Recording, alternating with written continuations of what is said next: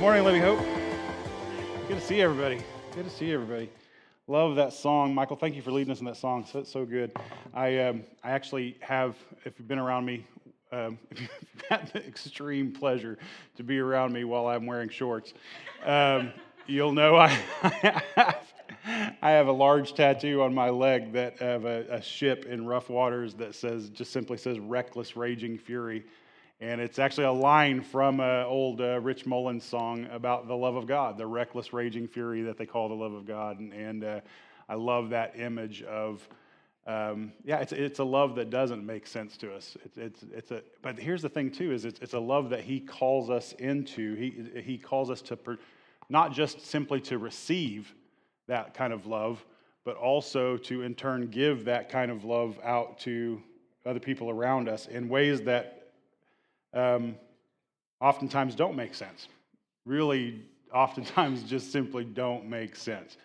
And so I, I, I love that that's what our faith is about. I love that we have a faith that's about love.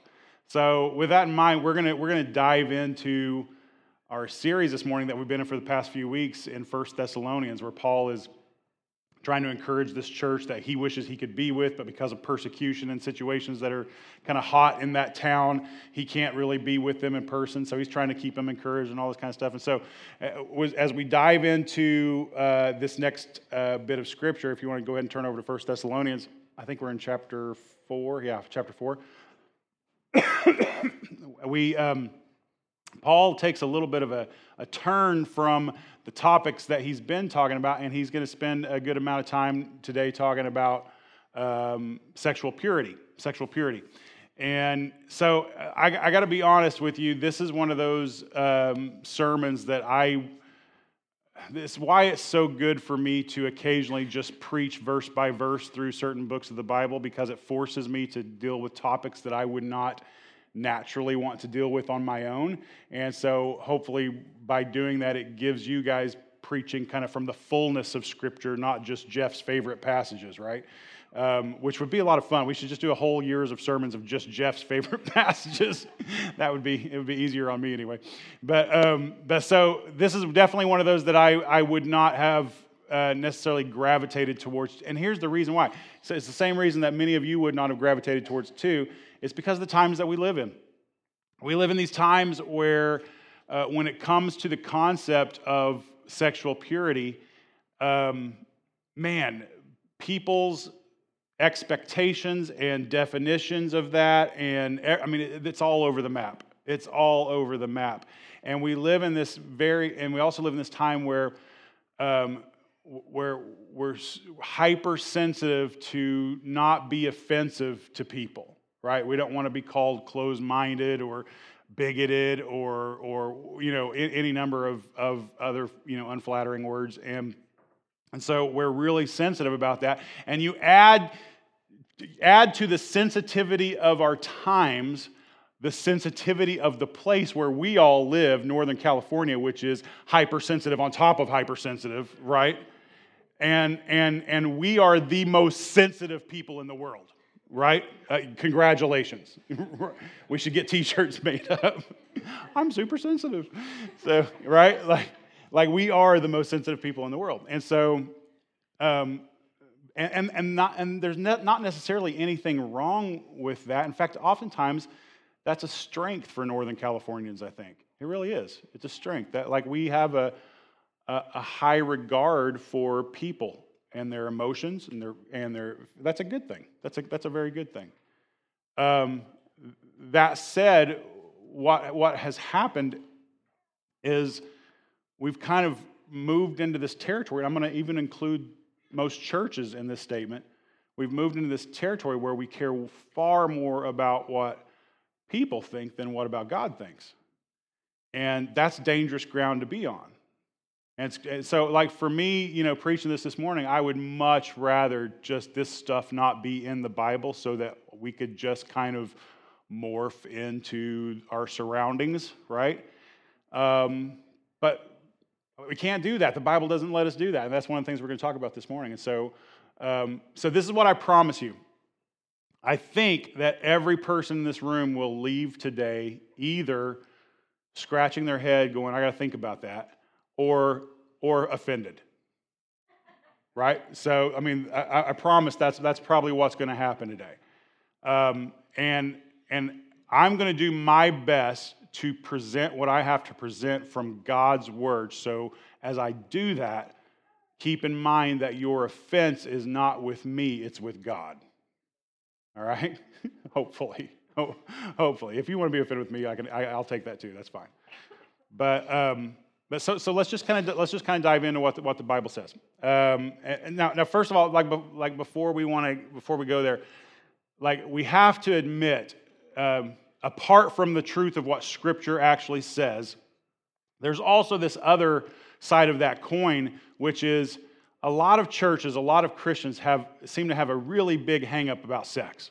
Like they harp on it all the time. It's all it's like their favorite thing to talk about and not in any of the good ways. Like it's just like it's just they they just harp and harp and harp on it and and it becomes this thing of of um, kind of just beating people up with biblical sexuality, you know, commands and you know things like that, and and and they just get really wrapped up into it. So so the church has earned itself this kind of shady reputation of of being um, like you know, uh, there's no shortage of comedians or or you know talking heads out there that will say, you know, why does the church want to be in my bedroom? Why is the church up in my business all the time. You know, why, why, do they care about any of this? You know, why don't they just live their life and let me live my life and, and, and all that kind of stuff? And actually, the Bible agrees with that. That's, it's funny that because the Bible actually agrees with that. The Bible, uh, Paul in, in one passage says, um, you know, when I, was, when I wrote to you about um, separating yourself from the sexually immoral, he was like, I wasn't talking about the people in the world. You'd have to take yourself out of the world if you did that. It's like I was talking about the people inside your own church. He's like, judge your own house. What business do you have judging the world? That's God's job. That's above your pay grade. Like, judge your own house. So, like, even the Bible agrees with that concept of, of uh, in, to, to some degree, of kind of live and let live. Like, we can't expect a world that is far from Jesus Christ to embrace all the teachings of Christianity. We, that doesn't make any sense for us to expect that. And, and so, but what we can do is work on purity within our own house. And, and, and so, but it's so much easier to throw, to like lob rocks at people from a distance than it is to have a face to face conversation. And so, what happens in most churches is we spout hate and lob rocks from a distance at people who are outside the church. In the meantime, whenever there are impurity issues in our own midst, we tend to ignore and we're like, oh, I'm not judging, you know, whatever. And, and it's the exact opposite of what Scripture calls us to do.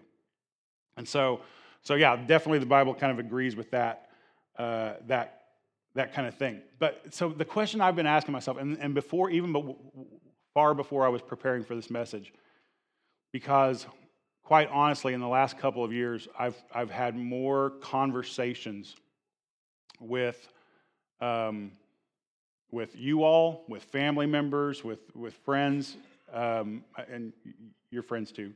And, um, but I've had more conversations around the topic of sexual purity uh, in the last couple of years than I probably ever had in my life. Um, and not just like conversations where I'm like, you know, the biblical expert that goes, well, this is what the Bible says. No, I'm talking like tears running down my face conversations. Like, um, painful conversations. Um, conversations where I know the people I'm talking to are, are hurting or wrestling or just trying, you know, trying to make sense of, you know, the call to live according to, you know, in obedience to the God who wrote this, you know, 2,000 plus year old book um, in the 21st century. How do we, like, like these, like legitimate conversations, back and forth type conversations, right? And and um, and so the questions that I've been asking myself, you know, in the last many months has been, how do we make sense of this? How do we how do we live this life out in such a way that is so completely countercultural to the society that we live in? Like, like I said earlier, the, the concept of purity in our society is, is so twisted from, from the way Scripture presents it. Um, to our society's concept of, of sexual purity is like pretty much as if you're just if you're being true to yourself, then that's pure. Um, and the biblical explanation of purity is much, much different. Much different. Um, in fact, it, I would say it's actually the opposite of that. It's not about are you being true to yourself, it's about are you being true to the Lord. And so, and when it just, just again, trying to make sense of that, like why was in, in, in a, you know, when you look at the New Testament scripture, how, I mean, it is high grace and it is high love of God. It is high reckless, you know, God change or, or chasing us and uh, pursuing us, you know, in, into his into his uh, family and into his his love and you know all that. Like it is high. It is high. We don't do anything to earn our salvation. That this salvation is not of works, uh, so that none of us can boast. It is high, you know, grace of God, grace of God, grace of God. You can't earn it. And then it's also pretty high sexual purity. Like we're not talking a, a couple of verses. We'll talk about that more in just a little bit. So, why is in this big, big grace, love of God world, why, why, especially to those early Christians, why was sexual purity such a big, big deal? Because it was. You, I mean, that's just that's just history. That's that's not just reading scripture. That's reading those early church fathers, the first you know 300 years of the church. And I mean, it was a high priority in the early church to the point that when you had Roman historians or Roman people writing about Christians, most of the time very negatively. Most of the time it was like these weird people. In fact, they called Christians atheists. Did you know that? Early, early Romans called Christians atheists. Why? Because they only worshiped one God. And that was so bizarre to uh, people that they were like, obviously, there's like a thousand gods. These people only worship God, so they're like one, one God, so they're like atheists, right? And so they spoke very negatively, and, and, and really there were a lot of lies, but, but almost to the, to the person, every person who would write about Christians would also say, but I got to give, give this to them they are a sexually pure people. Like they take that seriously. Like, like they, they, they don't go around acting like, animals and just pursuing their basest desires and you know everything. They're, they're not into sexual control and sexual violence and all this kind of stuff. They i mean they they live to a different standard than the world that they are in. And that, that's noted by historian after historian whether it's christian or non-christian. So sexual purity was this it was a major like primary marker of being one of those early christians so why, why is that? Like, why is that such a big deal? Like, like if I was building this religion from scratch, I think I probably would have, you know, if there were some things from teachings from the Old Testament, laws from the Old Testament that I would have held on to, you know, maybe I would have held on, been more likely to hold on to Sabbath keeping or, you know, or, or some other things. But instead, they kind of, they kind of push all that stuff out and they're like, no, that's all old law stuff. Like we're not bound to the law anymore. We don't have to. But then they would hold up this high standard of sexual purity. So it's like, why are they pulling that standard out of the old law, but kind of dismissing the rest of it as, as if it doesn't apply to us anymore? That's a really good question. Like, and I, I really wrestle with that, like trying to figure that out. And, and here's the thing: is I'm so glad God brought me this week to this passage because this is the passage that actually answers that question. And so let's just kind of take a look at, you know, why is sexual purity expected for Christ followers? So, so let's look at this. Look at 1 Thessalonians chapter 4. 1 Thessalonians chapter 4.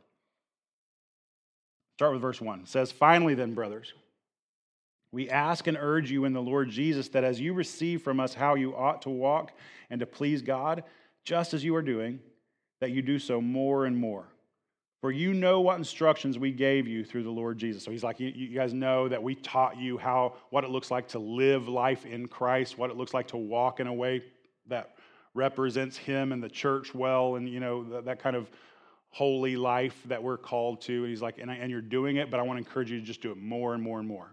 He's like, and so he's like, here it is. This is these are the instructions that we gave you. Verse 3 For this is the will of God, your sanctification. Now, let me stop right there and just explain. That's a big churchy word, sanctification. And sanctification is just this word that means uh, once we start faith in Christ and we start following Him, it's the process that we spend our whole lives in becoming more and more like Jesus. That's what sanctification is. It's not something that someday you're just going to wake up and be like, I'm sanctified. No, that happens. That happens in eternity. That happens, you know, when we pass over to the, to the, to the next place. But, but for now, in this life, we are in this constant, continual process uh, as followers of Jesus Christ, becoming more and more like Him, right? So he's like, this is the God, God's will for your life, your sanctification. And here he starts to describe that. He says, that you abstain from sexual immorality that each one of you know how to control his own body in holiness and honor, not in the passion of lust like the Gentiles, or basically everybody who's not a Jew in the world, right? Not in the passion of lust like the Gentiles who do not know God. That no one, here, here's the reason why, here's the why, that no one transgress and wrong his brother in this matter. Because the Lord is an avenger in all these things. And all the Marvel fans said, Amen. Because the Lord is an avenger in all these things. As we told you beforehand and solemnly warned you, for God has not called us for impurity, but in holiness. Therefore, whoever disregards this disregards not man, but God, but gives his, who gives his Holy Spirit to you. So, Paul connects sexual purity to this um, this issue of holiness that we talked about last week. Now, if you were here last week, you remember that Paul defines holiness different than what we tend to define holiness. Paul's definition of holiness is not you being perfect, that's not his definition. Paul's definition of holiness is you increasing your love for God and each other.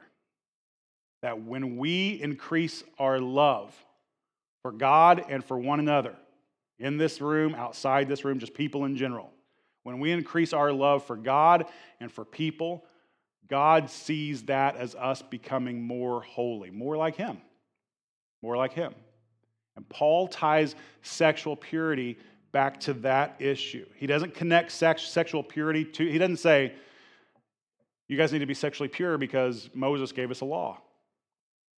He didn't say you have to be sexually pure because, because of what the, the law and the prophets say. He says, be sexually pure because it is core, the issue of love, loving God and loving others, is core to the kingdom ethic of love. Like we are called to purity because that's what love demands of us. If you're really a loving person, if the love of Christ has, has, has, has gotten into you and is now flowing out of you, towards God and towards each other and towards your community at, at large, then the result of that love is going to be sexual purity. We'll get into the reasons why that's true in just a second. So, this is the big point that, that I want to uh, draw out today. It's this one that we're called to sexual purity because we're called to show love. We're called to sexual purity because we're called to show. It's not because it's icky. It's not because there was a law back in the Old Testament. It's because we're called as New Testament church age Christians, followers of Jesus Christ, to be a people who, first and foremost, to this world show love. And one of the ways that we show love is in sexual purity. Now, so let me try to break this down. Jesus, when, when he was you know, still doing his ministry on earth and te- teaching and all that kind of stuff, he says at one point, um, you know, what did he say the greatest commandment was? Does anybody remember? To love God, right? Love God. Love God. That's the greatest commandment. He said, and the second is like it. And it's what? Love your neighbor. Love your neighbor as yourself, right? So, love God, love people. It's like these are the greatest commandments. These are the, eh, in fact, he said, all the law and the prophets. And when he said the law and the prophets, he's saying all the scripture that we have. All the scripture, all that Old Testament scripture hinges on those two commandments love God, love people. That's it. Glory to God, hope to people. That's why we're, that's why we're about what we're about here at Living Hope Church, right? And so all of Scripture, all the Old Testament Scripture hinges on those two things love God, love people. And then later, on a later day, he said, he, he's already established kind of what are the greatest commands. And then he says, now I'm going to give you a new command. A new command. Not new as in more recent, but new as in new. It kind of replaces the old, you know, you know that sort of thing. Like the the old is obsolete, the new is the one. This is the that's the old covenant. You're not bound to that covenant anymore. Here's the covenant that you're bound to, and it's basically a, a, a, kind of repeating the same thing. He just kind of puts it in different words. And he says, he says this the new command I give you is to love each other the way that I've loved you. That's the new command from Jesus. That's the kingdom ethic. That's what we're called to. And this is where I get so frustrated with uh, churchy people is that churchy people hate sermons about love because they look at sermons about love as somehow watered down, weak, basic. Like, I want the deep things. I want the deep things. Like, when are we going to get into the deep stuff, right? And in Jesus' mind, there's nothing deeper than love. It does not get deeper than love. And the reason you all need, we all need to hear sermons and teachings and, and, and read scripture about love over and over and over is because we're horrible at it. We're awful at it. And Jesus knew this about us. We tend, we gravitate towards hate.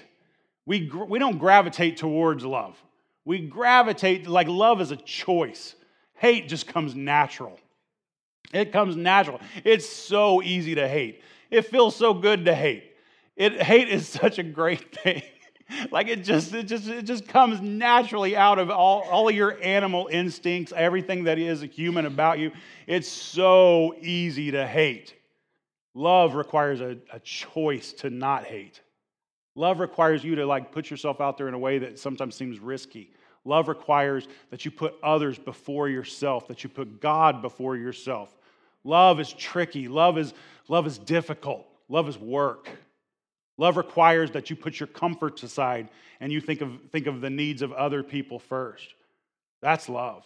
And that, for the most part, does not come natural. Now, the good news is, is that as the Holy Spirit gets inside of us and begins to transform us, sanctify us to where we begin to look more and more like Jesus, what once was natural does start to become more natural to us. And we start to, as followers of Christ, begin to live out love in ways that are uh, risky and exciting and reckless and, and all of that kind of stuff. And it becomes, starts to become more and more natural to us. But like I've been a Christian for decades now, and I'm telling you, love is still something I got to work on. Anybody else want to raise your hand high with me and say, I still got to work on love? Yeah, yeah. Absolutely, we do. Absolutely. So Jesus gives us this new command to love one another. That is what we as Christians are all about. You know what we're not all about? We're not all about what the right method of baptism is. We're not all about, you know, whether or not people should still speak in tongues anymore. We're not all about, you know, pick your favorite theological topic and fill in the blank here. We're not about that. But what we are called to be all about is love. It is who we are as followers of Jesus Christ, which means everything that we do, the way that we work, the way that we do family, the way that we do friendship, the way that we interact with people in our community, the way that we do church, it all has to be driven and informed by love, including our sex, our sexuality, our romantic relationships. It all has to be driven by the kingdom ethic of love. All of it. Like we give ourselves not simply over to Jesus Christ, as if that's simple, but we give ourselves also over to this lifestyle of love. That's who we're called to be. So, sexual sin is not just about you. Like when you sin sexually, it's not just like, oh, I did something wrong. No, it's you didn't love God well because you didn't embrace His plan for your life and, and His design for humanity. Or I sinned against you because it wasn't just an act that involved me, it was an act that involved someone else. So it, there was a, there was a, I, I hindered you and your relationship from God.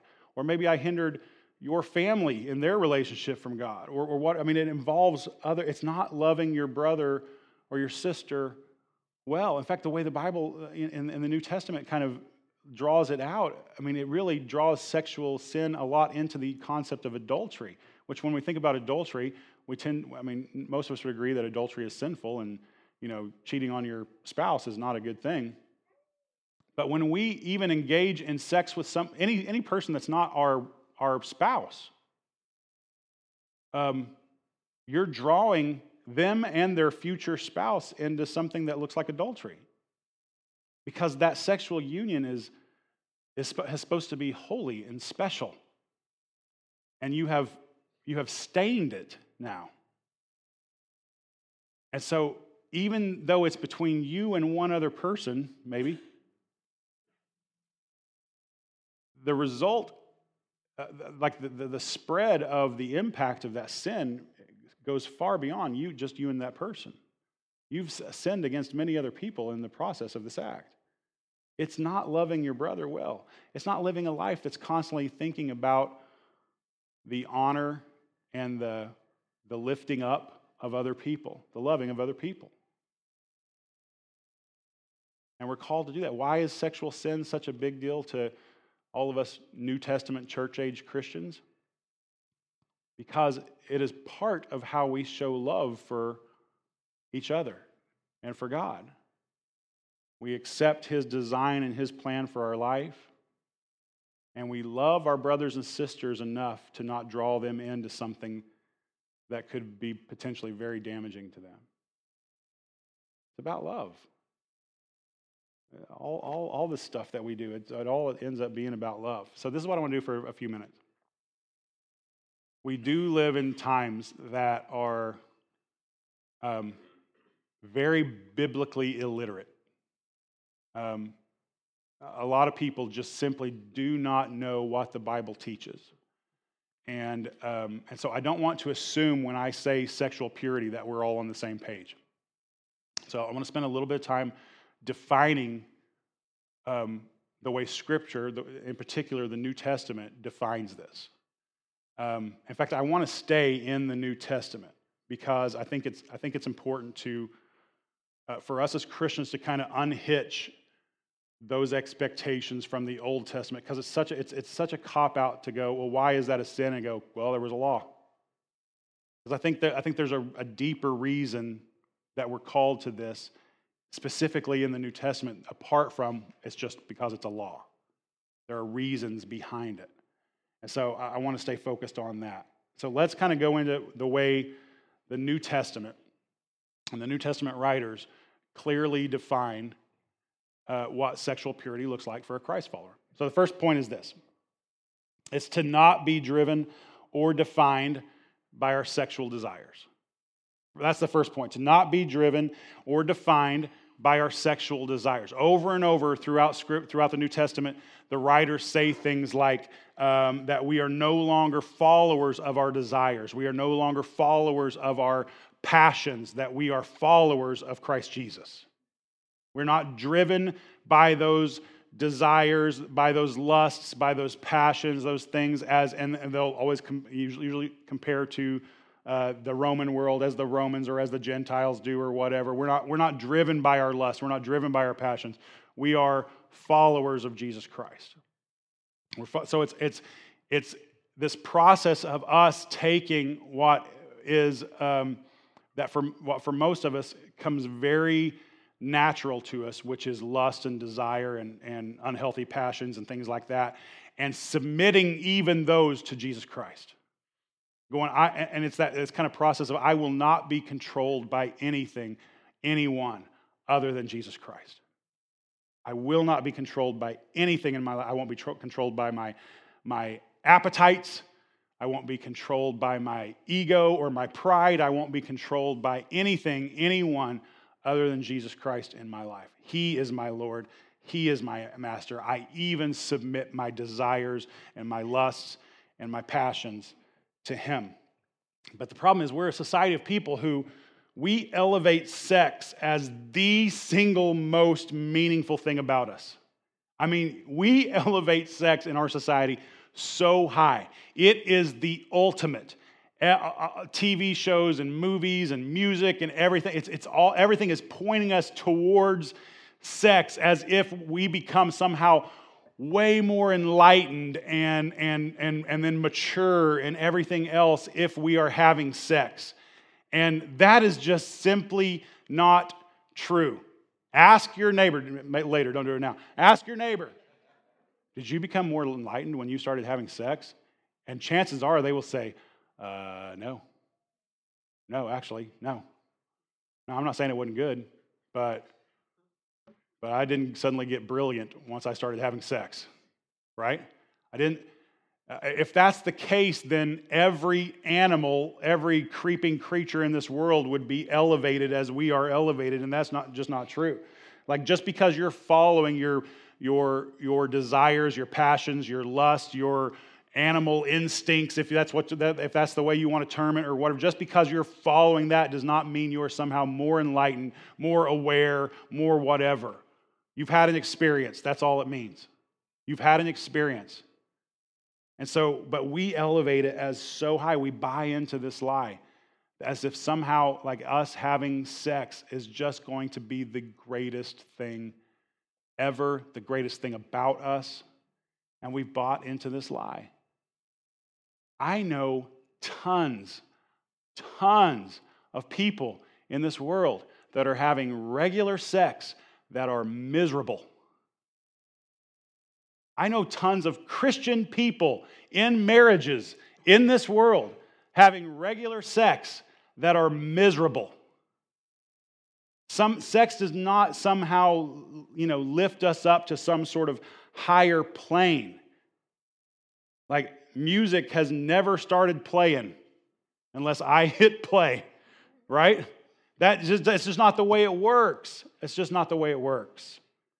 Our highest identity is not in our, our ability to have sex, or our, our highest identity is not in our sexuality. Our highest identity is that we are image bearers of God.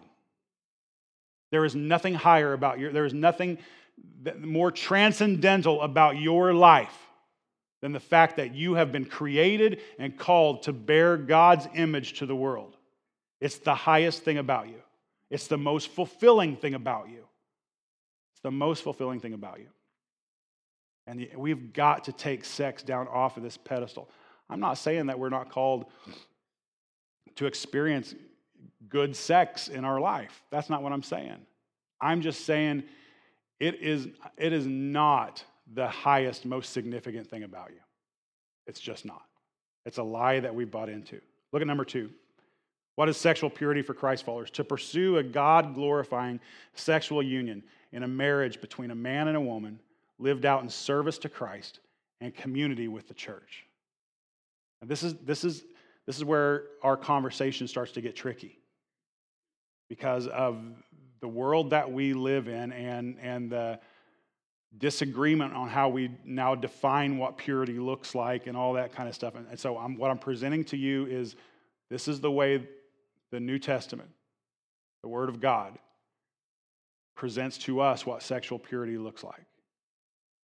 Sexual purity, uh, if, if sex is happening and for it to be pure, it happens in a marriage relationship between a man and a woman. That's the way the Bible describes it. That's the way the Bible describes it. I'm going to come back to that last phrase in just a second. Look at number three. Or to pursue a God glorifying celibate life, lived out in service to Christ and community with the church.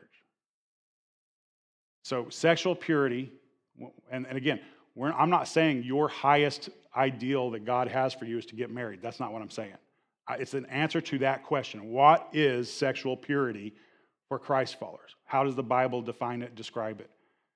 It's sex within a beautiful marriage relationship between a man and a woman, or it is to pursue also God glorifying, beautiful, celibate lifestyle. When we, and, you know, for younger people in the room, when we talk about celibacy, that just means a life choosing not to have sex, not to enter into those types of relationships and just avoid that, right? And the reason I put that second phrase in there, lived out in service to Christ and community with the church, is because when I was kind of constructing this, my first thought is that was that um, that those who choose the celibate life um, may not have the partnership that comes with a marriage, but they have the, the, the beautiful partnership and unity and union that comes with a, a, a, beautiful relationship with Christ and with their brothers and sisters that keep them encouraged and everything else. And then, I, and then after I had that all worded out, I was like, actually, that's no different than marriage. No different than marriage. Like, it's not like, like God is like, okay, for those of you who choose not to enter into marriage, then, uh, you know, I will be enough for you. No, no. Married people are called the same thing. God is your all in all, too. God is, is where you will find your ultimate encouragement. The church, your brothers and sisters in Christ, will be the people where you find your ultimate encouragement and lifting up and, and helping you in and through your marriage, just as they will be helping, will help each other in and through celibacy, if that's what we choose, whatever. But, but whatever it is that God has called us to, both can be God glorifying. Both are done in, uh, in, in beautiful companionship with Christ and in unity and in support with our brothers and sisters in Christ. And if you want to also read the truth of what the scripture says, Paul elevates celibacy far higher than he elevates marriage. Far higher. And we tend to dis because the church is run usually by married people. We tend to discount that. We tend to say things like, uh, like oh, you know, for, for those of you who you know are called to the single life, then then you know God will be your all in all, and we you know we, we kind of play it like that. But it's no the call is no different whether you've been called into marriage or called into singleness. That's the, the call is no different. Christ is our all in all, all in all, and our fellowship is with our brothers and sisters in Christ. And we live out these lives of service. And just because you get married doesn't take you off the hook for sexual sin. Like, oh, man, if I could just get married, I'd stop all this sinning. It doesn't work that way. If you're having troubles with sexual sin when you're single, it will follow you into your marriage. It will follow you into your marriage. And you have to work that, those things out and let the, let you know, the Holy Spirit continue that work of sanctifying us and moving us closer to Christ. You have to work all that stuff out. And it's not enough that you're a boy who found a girl or that you're a girl who found a boy. That's not enough. Because all those relationships have to be seen through the filter of first and foremost, we are followers of Jesus Christ, called in, called in service to Him. And you know what's not most important about your marriage? What's not most important about your marriage is your chemistry. You might have great chemistry, you might struggle a little bit in the chemistry department. That's not what really matters. You are called to live out the gospel in beautiful ways and in partnership with your spouse if you're in, if you're in a, a God glorifying marriage.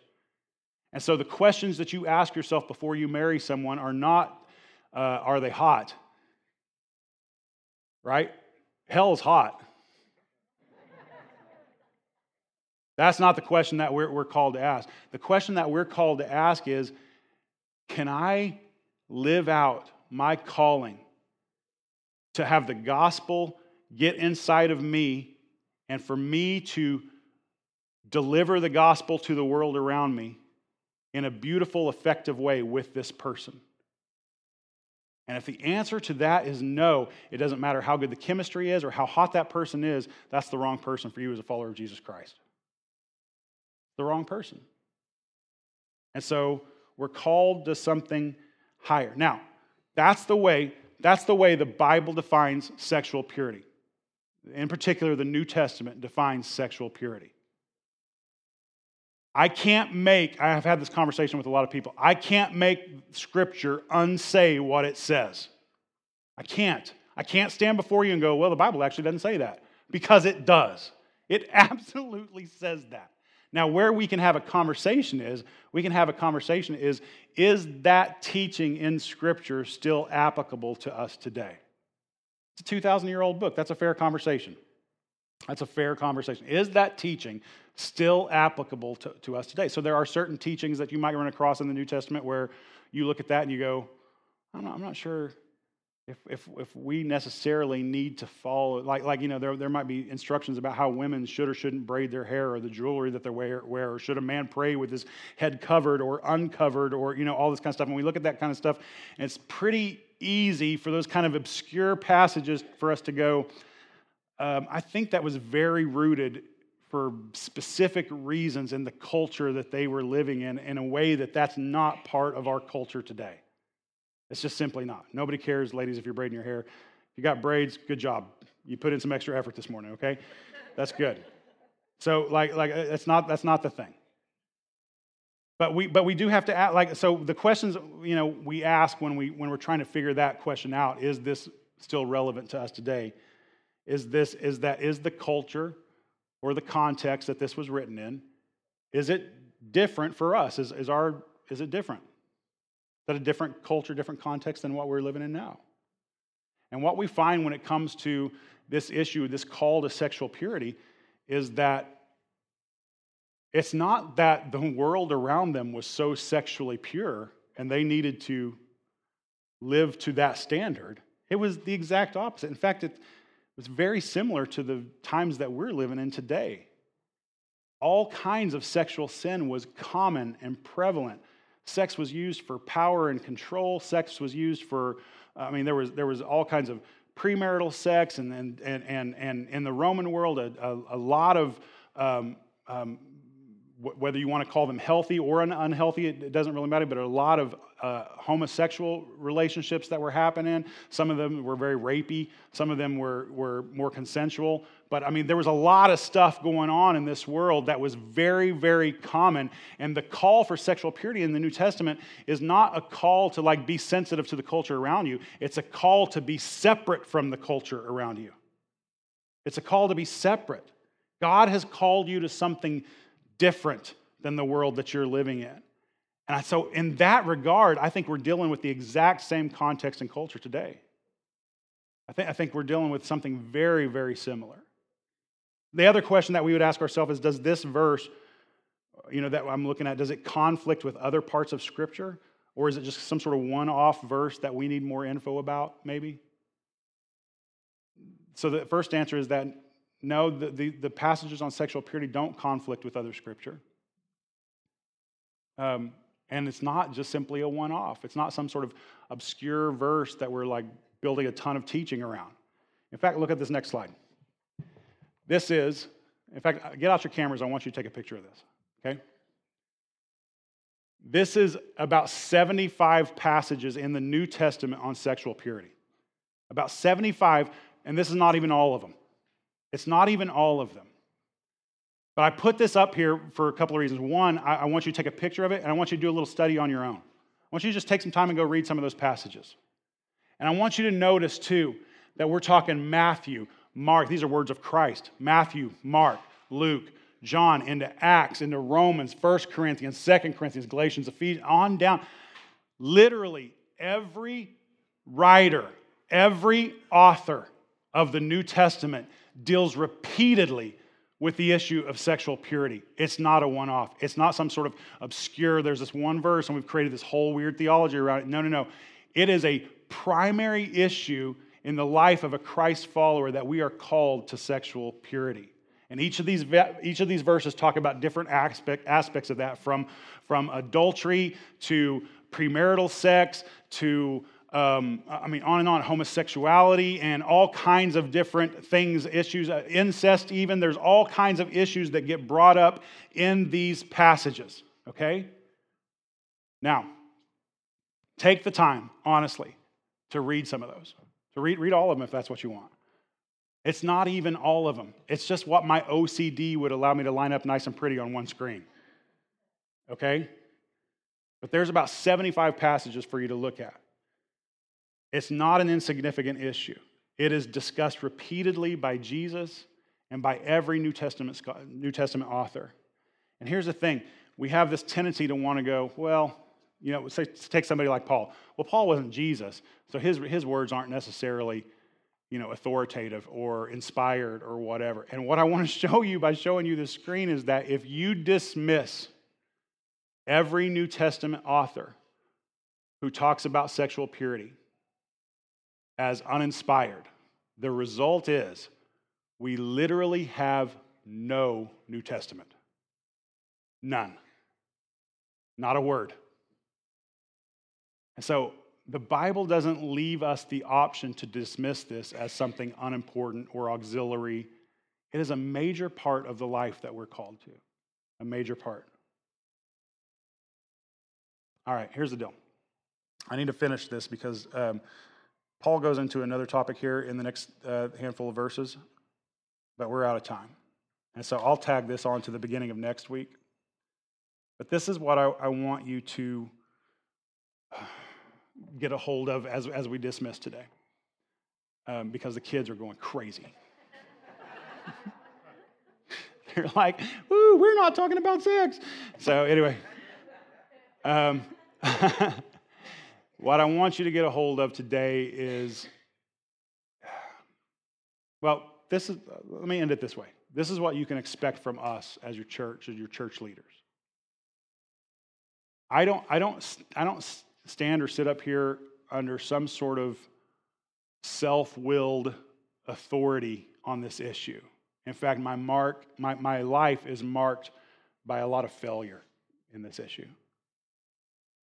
Um, my life is marked by poor sexual decisions before I got married.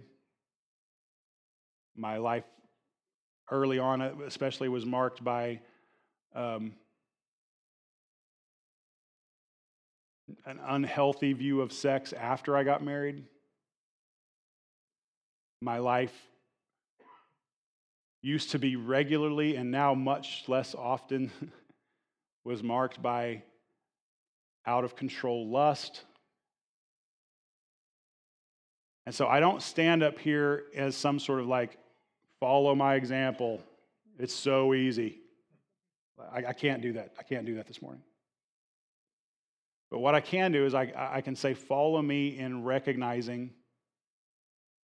the sins that you're drawn to and the sins that you've committed that maybe you've never even felt guilty about before, and recognize that it doesn't matter whether or not you feel guilty about it. What matters is what God says, and if you're following Him, you're called to obedience to Him.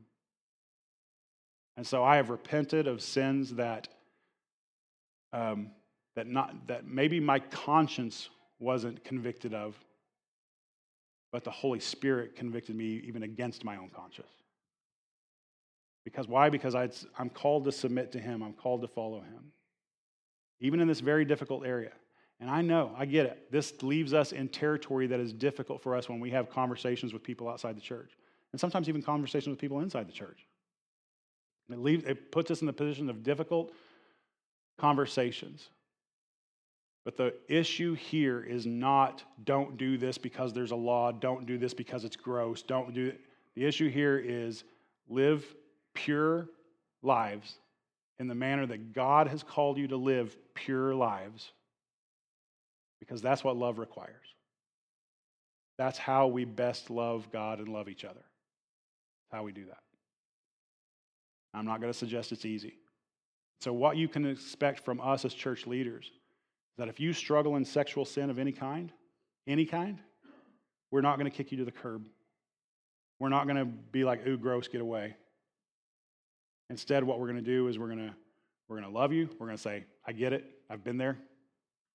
We're going to we're going to have conversations about it. We're going to pray with you. We're going to try to lift you up. We're going to try to, as we would with any other sin issue in your life, try to encourage you to a greater obedience to God. And sometimes that obedience goes against who we feel like we are or what we feel like our desires and passions are. It goes against that. And this is what I found in any situation where I've ever had to submit myself against my own passions, against my own lust, my own desires, my own proclivities towards certain sin.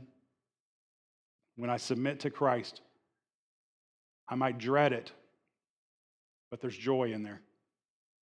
There's transformation in there. God can change my desires, He can change my passions, He can, he can change my lusts. I may never reach the point where, I, where, where your pastor is completely free from lust in his life. I might never reach that point.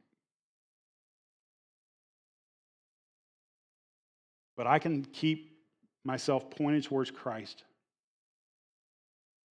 in a way that is obedient to Him and in a way that is that lifts him up as primary and first in my life and recognizes that the highest thing about me is not my sex or sexuality. The highest thing about me is christ in me. And so, if this is an area that you struggle in in any capacity in your life, I want I don't want you to think like I'm pushing you away this morning. What I'm doing is I'm inviting you deeper into this family. Because we all struggle. And I think we all can help each other through this. And so let's choose that rather than isolating each other. Amen? Let's do that. Let's pray this prayer that Jesus taught us to pray. And there's this phrase that he teaches us to pray here where he says, and this is so beautiful. He says, Your will be done. Your will be done. And he prays this and then later prays it again in the Garden of Gethsemane, where he's on his way to the cross and he's dreading the cross and he's like, I don't know if I want to go through this and it's going to, it's going to be bad, it's going to be whatever. He's experiencing all this very human emotion. And then he says this thing to God where he says, But God, not my will, but your will be done. Your will. Would you just join me this morning in praying over whatever your struggle is, whether it's sexual or something different completely, whatever your temptation is, whatever your struggle is, would you just join with me this morning and pray, God, not my will, but your will be done? Let's pray. Pray this prayer. Our Father in heaven, hallowed be your name. Your kingdom come, your will be done on earth as it is in heaven.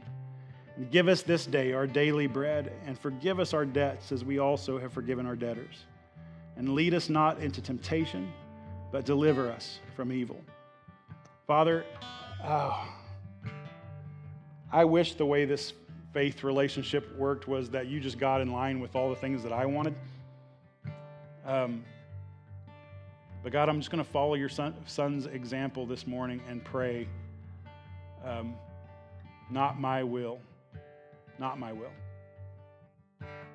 Even though I sometimes want my will. I want things the way I want them. I want things the way I feel, or even if it's unhealthy, even sometimes I just want that stuff. But God, not my will. Let your will be done in my life. And God, as your will is done in my life, God, I pray that you would transform my, my desires. if there are things that I find joy in that you hate, God, help me to hate those things too if there are behaviors that I gravitate towards that you want me to f- flee from, God, put in me a desire to flee from those things. So I just give myself over to you this morning and I ask that you would change me, change me in ways that I struggle to change myself. Help my life to line up with the beautiful calling that you've called me to to be a citizen of your kingdom and to show this world a love like it's never seen before. Help me to put other people first. Even in decisions where I think I'm the only one affected, God, train my mind to think about how others might be affected. God, we're just going to give you the praise and glory this morning. We're just going to ask you to lead us where you want us to go. And we'll pray all this in Jesus' name. Amen. Amen. God is good. Amen. Amen. All right. See you next week. Have a good week.